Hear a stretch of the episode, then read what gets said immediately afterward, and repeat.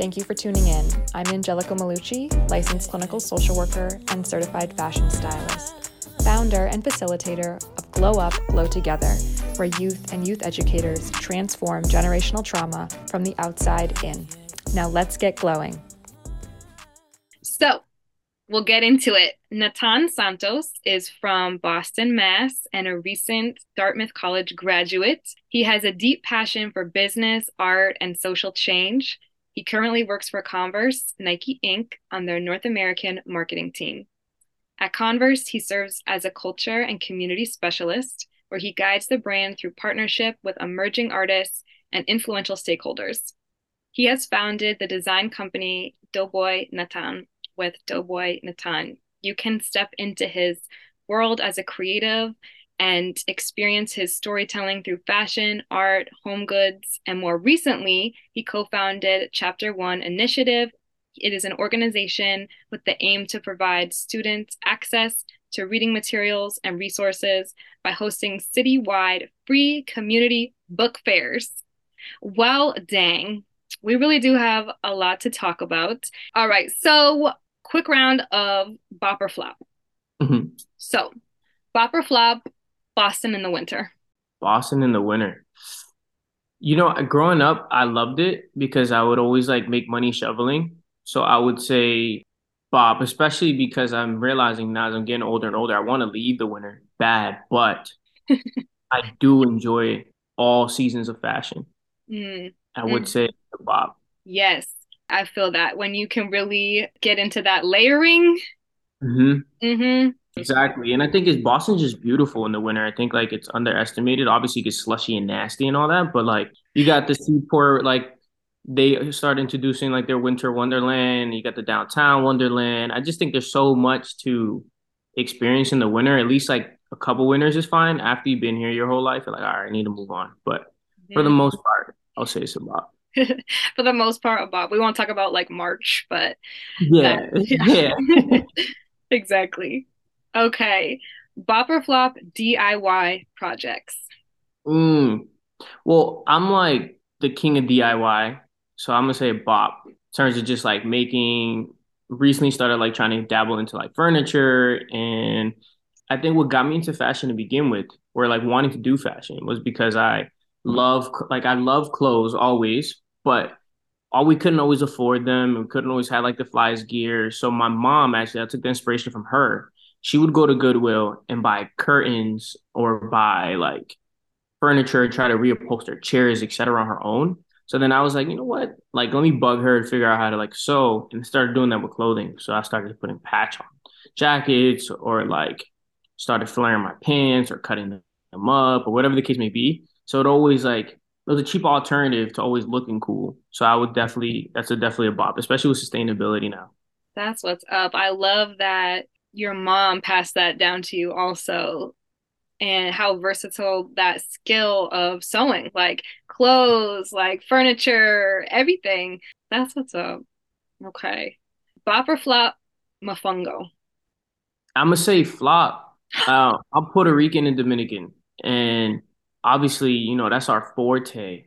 But I would have to lean into my Dominican side and say I want mangú just because it's more like it's more moist and just like more of enjoyable. Mofongo sometimes depends on who's making it, can be really dry.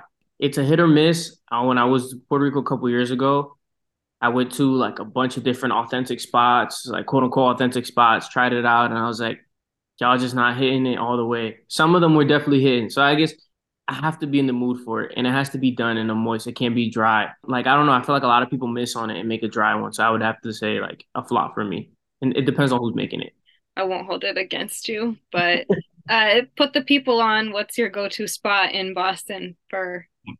For food, like what kind of food? Okay, so you're not a mofongo person. So where do you go then in Boston for Dominican food? Obviously, a, a cultural staple is Yeli Coffee Shop in JP. Cultural staple every Sunday after church. And get some mangú, fried cheese, salami. That was I mean I don't eat pork anymore, but growing up I did. So like that was a guarantee Yeli Coffee Shop. I would say my number one spot. You said what did you say? You said cheese fries, Fried cheese. Fried it's- cheese. yeah, so they cut up cheese put it in flour, and then deep fry it. Deep fried cheese, salami, and mashed plantains. And then sometimes you can add, you can get a fried egg if you want to. That That's was the, my last meal. I feel like I would be fine.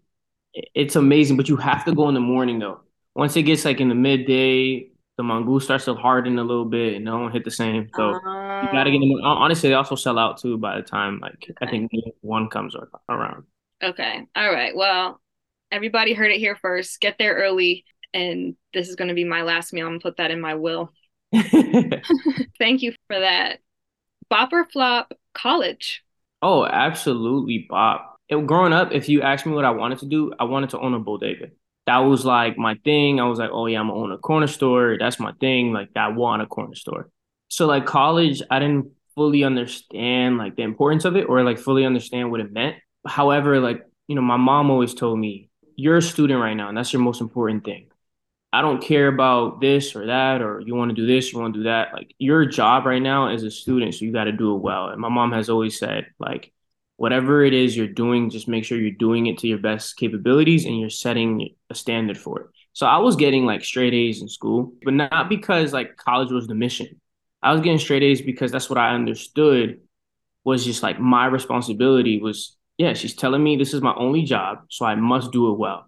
I guess it kind of like snowballed into like oh getting straight A's you started getting to these different programs you start getting these different scholarships etc now when like they started talking about college and I remember I was part of the Harvard Crimson program and that was my first time ever stepping foot like on a college campus. It was like freshman summer of high school and I stepped foot on, on Harvard's campus and I was like sleeping in the dorms, etc. And I just got so much access to these different careers and these different art programs and just overall learning. And I became so invigorated with oh, learning and seeing what's out there. We went to like our first Cirque du Soleil and like we went to all that. And at that moment, I was like, oh yeah, I'm going to college. Like college is a must because I'm surrounded by people who are like hella smart, who are excited.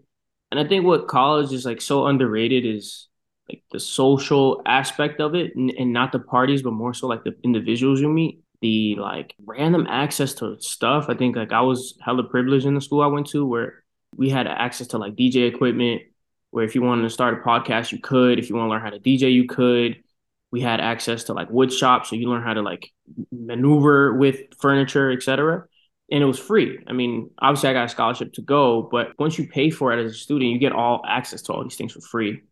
And I think to me, college is definitely a bop. Like I wouldn't be where I'm at without college. It's not for everyone, and I completely understand that. I think like as long as you find an alternative, it always works. But I would always advocate for it. Yeah, I appreciate you sharing that and and your experience from where you started and how it doesn't have to be mutually exclusive. Like you can have a dream to have a store, but that this is one route to getting there you know, and and having access and kind of really shaping the way that you would envision your store later. And I also think it's interesting that you mention a bodega because in Boston, you know, the bodega sneaker shop where you walk in and you think you're in a bodega, you step on the, the vending machine mat, it flips around, and then you're in a sneaker shop. right. So it's interesting that your path kind of led you that way. Yeah, absolutely. Absolutely. and I think there's that. I think there's so much knowledge now that I have going to school, coming back, and like still wanting a bodega, but like deep down inside, like maybe it wasn't the bodega, but it was it was like me at a young age knowing exactly how much I wanted freedom or my own independence in terms of entrepreneurship. So I think like the kid in me would definitely be satisfied with the decisions I'm making in terms of like being a business owner He may be like, oh, that's not really a bodega, but that's pretty cool. It's close enough. And I'll probably just buy one just later on in life as a joke. But you know, it's definitely important that, you know, you keep that spirit alive as a kid. But I think also knowing that the parallels of me going to school is just making me that much more of a successful business owner. Mm. And like, you can be an entrepreneur, but I think like going to school has allowed me to like understand, open my mind up to thinking about business in a creative way that if I started a business right out of high school, may or may not have been like as successful. Right. So this piece too you mentioned of looking back looking forward like talking to you know your younger self and being like what would he think of this and there's this quote by Lao Tzu, which is at the center of your being, you have the answer, you know who you are, and you know what you want. And, mm. you know, watching you grow up in a creative space, I wonder, like, your process. How do you link up with who you are and what you want? You know, it's funny because I think this gener like I hate making generalizations, but I think the generation that I'm growing up in is it's very hard to remind yourself of like who you are and what you want because we're constantly being told what's expected of you and what you want. And I think people kind of get bombarded with like everything on social media on like, oh, I'm supposed to be living this kind of lifestyle, or if I have this access to this, I can be this, I could be that. It's been hard and at times having to take like a break from the noise and a break from all that because it could be overwhelming. You could be questioning yourself about what you want to do and where you want to be and how to remain true to yourself. My biggest thing has been probably family. I remember like right, straight going out of school, straight going to school, my mom said to me, Don't forget who you are. Don't forget who you are. And at the time, I didn't really know what that meant. And it is so true because I think my freshman year, I kind of lost a little bit of that. And then I was like sophomore year, like really lost, not figuring out, not knowing what I wanted to do or started like looking into banking and all these other professions and careers. And I sat down and was like, I'm not happy and I don't know why not. And it was because I stopped doing the things that I enjoyed. So, long winded answer, but I would honestly say what keeps me grounded and true to myself is like just doing the things that I want. I think it's as simple as if you wake up, instead of thinking about how you should feel, just feel. Right. Like, and if you this morning you wanted to wear this color, you wanted to do this thing, just go ahead and do it because you have, like you said, that quote said you had the answer. The answer is like your desires, your inspirations, etc. So the more you lean into those things, the more you'll be, you know, acting in accordance with yourself. I think like leaning leaning fully into the things you enjoy and like canceling out the noise, and that's easier said than done. But just always reminding yourself, like, well, how does this make me feel? Does this make me happy to wear this color? Does this make me happy to, you know, do this thing, etc. I hope I answered the question. I know I went I went uh, Yeah, uh, absolutely. And it's, you know, less about the question and more where it takes you. And and I appreciate hearing that because like you said, we we do have the answer. And it really is as simple as waking up and being like, okay, what am I gonna wear? Or just listening to that inner voice. And I appreciate, you know, what you said about it's very hard to get in touch with that inner voice when we are bombarded with so much all the time and to really figure out okay who am i apart from that what do i want you know what your mom said that gave me goosebumps of like you know remember who you are because even as you were growing and evolving that you remain true to like your essence and i really appreciate you know hearing about that and it sounds you know you've mentioned your mom too about you know sewing and getting you into that so i wonder like when or who was it that really set being an artist in motion for you? I'm of the understanding now that everyone's an artist? Whether we choose to accept the title or not. Like we're all artists. I think even down to like fashion is a pure example of that. Everyone has to figure out what they're gonna wear when they wake up in the morning. Someone as simple as like even Steve Jobs who would wear the same outfit every day, like that was intentional. So even in that essence, I think there is art in the way people present themselves and the things we do, the things we buy, the things we say.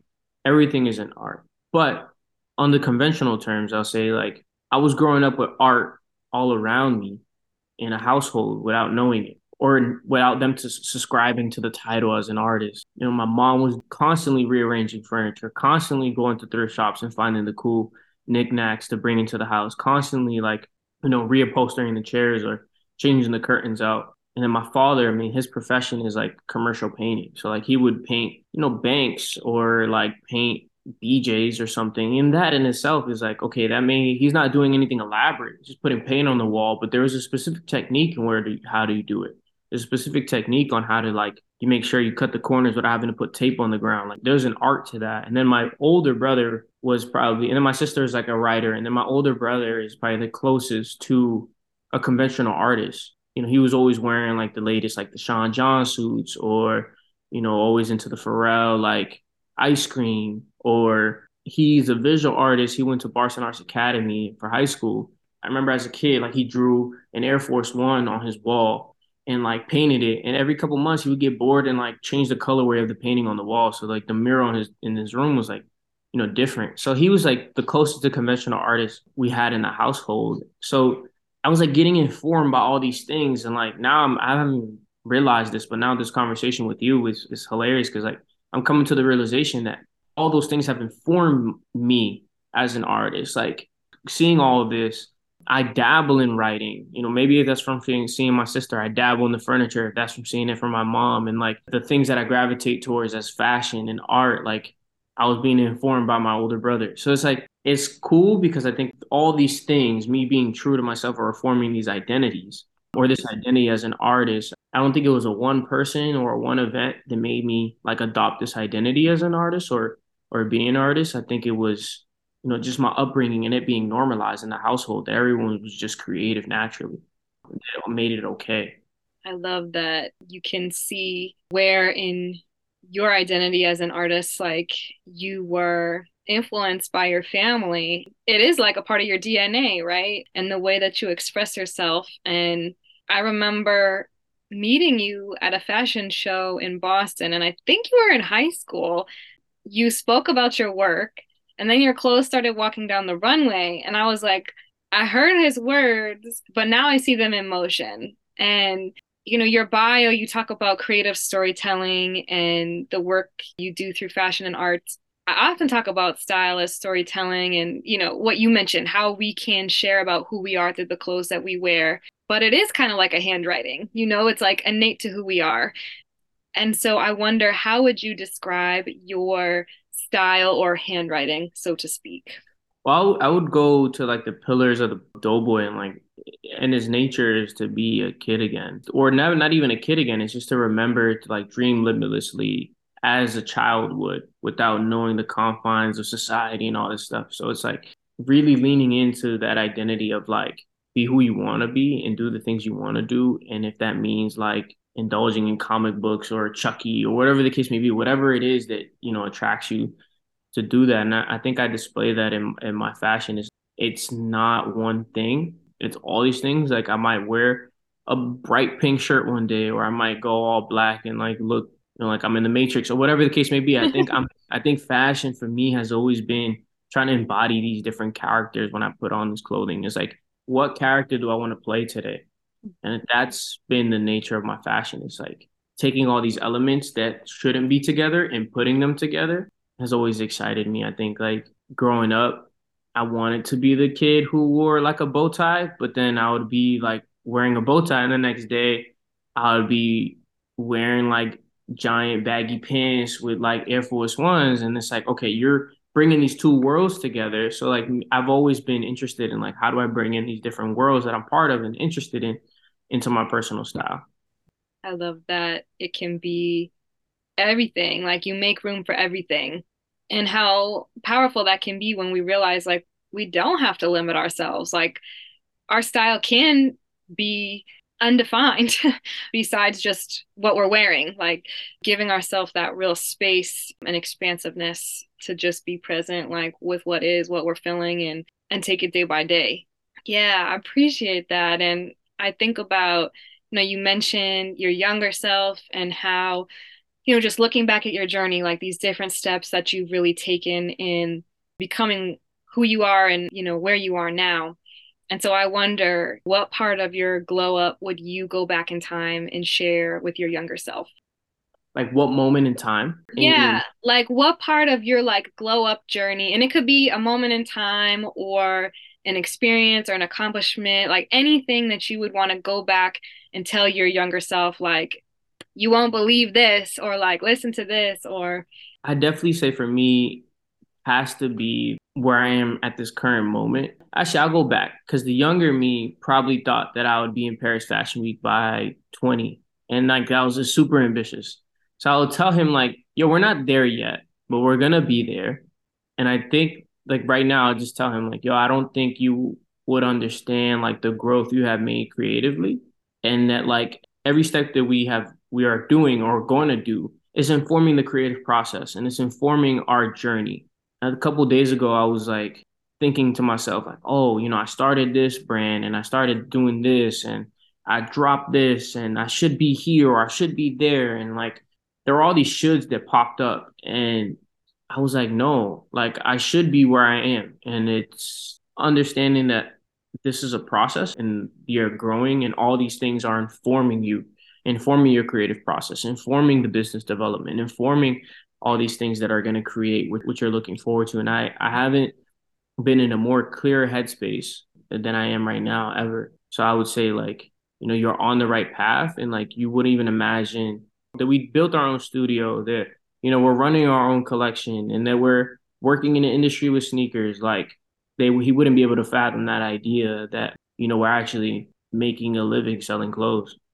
Right. So I heard you say looking back, recognizing that the goal you had for yourself, while that specific goal isn't actualized at this moment, the way that that goal has manifested in other forms is just, if not more, you know, powerful than that original thought and, and dream. So, talk to me about your passions for what you do. And I'm thinking about, you know, youth that are hearing this and you've talked about your journey taking your passions with you. What advice would you give youth about moving forward with their passions and purpose? Mm. I mentioned it earlier, like canceling out the noise.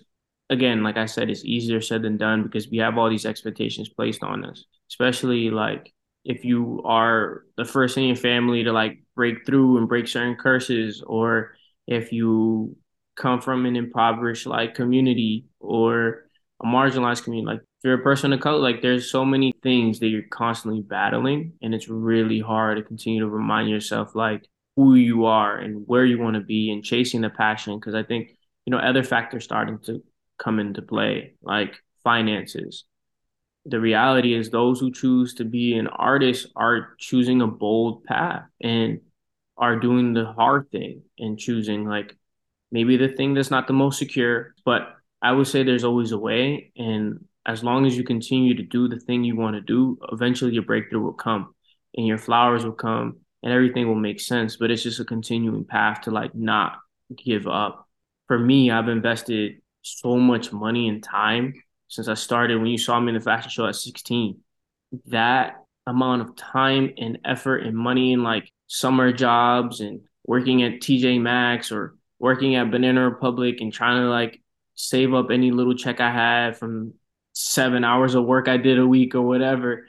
Those moments is like you want to sometimes be like, oh, what am I doing? This is a waste. I'm not seeing the fruits of my labor yet. I'm not seeing like how all these sacrifices I'm making are manifesting and the success that I hope for or or like or that's necessary for me to continue. Like at the end of the day, there is a there is a necessity, but eventually you'll have your breakthrough because like no work goes unpaid, and I think that that is like the ultimate thing is like figure out what it is that inspires you and also have the grace to know that it may change and it's okay. And to also know that like never put yourself in a box. If you're a recording artist and tomorrow you grow a passion for producing music then start producing music and just continue that journey and and have grace with yourself to like mold and change and adjust to when you see the necessary and like honestly it's so cliche but it's you know people say never give up but like continue to go even when the days are hard. Continue to invest because like right on the other side of it is like that little glimpse of success that will give you the energy to continue. And I, I, I would say like honestly, I didn't see. I still haven't. I still haven't seen the fruits of my labor fully, fully actualized in the way where I can like be a full time artist, which is why I still have a job. I have a blessing to say I have a job and still able to do art, and I have a job in which uh, closely aligns to it, which is what I'm happy about. Even the advice that I'm giving to myself is like, gotta stick with it because eventually you'll get a breakthrough. Mm. Yes. What I'm hearing is like, trust your truth, what you're putting out. Just trust, trust yourself. Like, know that what goes around is, is going to come around. And so the energy that you put out there will come back to you as you said like to stick with it and that can be it can be hard to remember on those days or when those small pieces that add up like you mentioned you know working at TJ Maxx or Banana Republic or you're still in the field but it's the beginning and so trusting that that will take you to where you are now so I really appreciate you sharing that. And I know that you have a lot that you're doing also to give back to the community from where you're from. Um, you talk about art and social change and just thinking about that intersection of arts and activism in your work anything that you want to share with people about the projects that you're you're currently working on yeah absolutely we recently did the book fair chapter one and that was like ignited because i saw a tweet actually. I saw a tweet that was like when i make it and i have kids i'm giving my kids like a thousand dollars to splurge at the book fair. And i thought it was hilarious. And i sat down and thought about like oh there was a time in which the book fair wasn't a reality like for me where it's like i was always sad about going to a book fair and like not being able to get the thing that i wanted. That was like that was like a real flex culture. Like that was like kids were flexing and like yo i got the guinness world book and it was $50 i got all these erasers and i got all this and it's like that was a true demonstration of money that's how you saw and i think as kids we didn't know we didn't know that's to show off. Oh, I got you could t- clearly tell the the discrepancies in the classroom on like who had what, whose family had what, and who didn't, based on like the book fair. So I was always I was like disappointed. I didn't want to bother my mother with that. It felt books to me felt like a luxury, which crazy now and like that I even say that they were a luxury. So that inspired chapter one. That inspired the idea of like, all right, let's make a book fair where like these kids could go and just get dope books. They could go and just get the book that they want because oftentimes too when people get free stuff in the community it's nice but it's never it's never the thing that the kid actually wants or the person actually wants right like it's like the affordable thing. When people give out things for free they're never giving out the luxury thing. They're not giving out the guinness world book record. So for us we were really trying to earn as much money as we can through donations and just like fundraising etc because we wanted to get the dopest pencils, the dopest books, the things that were it, the it thing that if a kid walked away with it, they were given the status symbol of like, oh yeah, I get to flex this book that I got, you know. And I think that that was the idea behind the essence of chapter one was like, how can we give these things out for free? You know, how can we give these books out for free? And then that, you know, transpired into like, you know, raising the money and then the artwork. But you know, everything we do and everything I try to do in my art has always been like how can I make it engaging and artful? So like we're raising money, and that the video for chapter one was like this elaborate video. It wasn't just like, oh, here, give us this money, you know, or the artwork and the color. We did a color palette and try to like, you know, make it artful and fun. And that's always the idea behind that. And I think even in my personal collections, for Doughboy is always storytelling. Storytelling is the essence of it all. And like that's why Doughboy is like the fun character. Eating a donut is this idea that like it's youthful, it's playful, but in the essence of it, there's so much storytelling in it. In this brand, you're gonna experience me. You're gonna experience what goes through my head and the stories that I want to tell. You know, working. I'm working on this next collection about Boston. It's all about inspiring. This idea again is probably inspired by Twitter. Like, oh, I don't even know like black and brown people lived in Boston, and that to me was like going to college. I constantly got that. Whenever I would travel to different cities, I constantly got that and they would be like, "You don't sound like you're from Boston." Oh, I don't sound like Matt Wahlberg. Okay, cool. There's so much pride, and everyone that knows this from Boston is like die hard, live Boston. I know it's a frustration that we often feel when we travel and we leave the city, and people don't understand it. Right? There's a bunch of issues with that. Obviously, it's like what gets promoted in mainstream media and all the commercials that be promoting like, "Oh, your cousin from Boston," and they're always focusing on Southie or Charlestown and then the city itself, like Boston, the city itself, unfortunately, like continues to silence and marginalize communities and push them to the side and continue to be like displaced. We often don't even get a platform to tell our story. So I don't even fault the rest of the country for not knowing that we exist and we're here. So that whole collection was inspired by that. The whole collection is inspired by the frustration of like, no, we're here and we're dope and this is what we're doing. And actually, there's a rich history in this city of, of like these communities thriving and growing and doing all this dope stuff. So here's a demonstration of that. So that collection is all about that and really excited. I think is should be coming out in the next month or so. But that constantly all the stories that I tell within Doughboy are about that, are about like how my lived experience informs my art and that like often just getting a chance to just tell the stories oftentimes aren't told or even from my perspective being told. Like I can't look at somebody in the fashion industry right now and see an individual who like represents my upbringing or my background or my people or anything like that, right? Like I find adjacencies. There's definitely designers that I'm inspired by who are adjacent telling my stories, but no one that like fully looks like me, no one that fully like embodies my upbringing and culture. So I think for me, the art of doing my art in essence is resistance. Is is like pushing the needle forward. Mm-hmm. Mm-hmm. I'm really excited about that. It really has been a great honor to watch you go from you know 16 year old you at the fashion show and move into this new era and just really appreciate all that you are doing as an individual and really seeing the ripple effects of that like you're you really are embodying the like idea of glowing up and then glowing together and making that happen within your community. So really appreciate who you are, what you're doing and your time. Let everybody know where they can find you and your work. Absolutely. Primarily, my website is uh, doughboynathan.com, real simple. Um, and then my Instagram is at doughboynathan too. You can find more at glowupglowtogether.com or on Instagram at glowupglowtogether. Thank you for your support.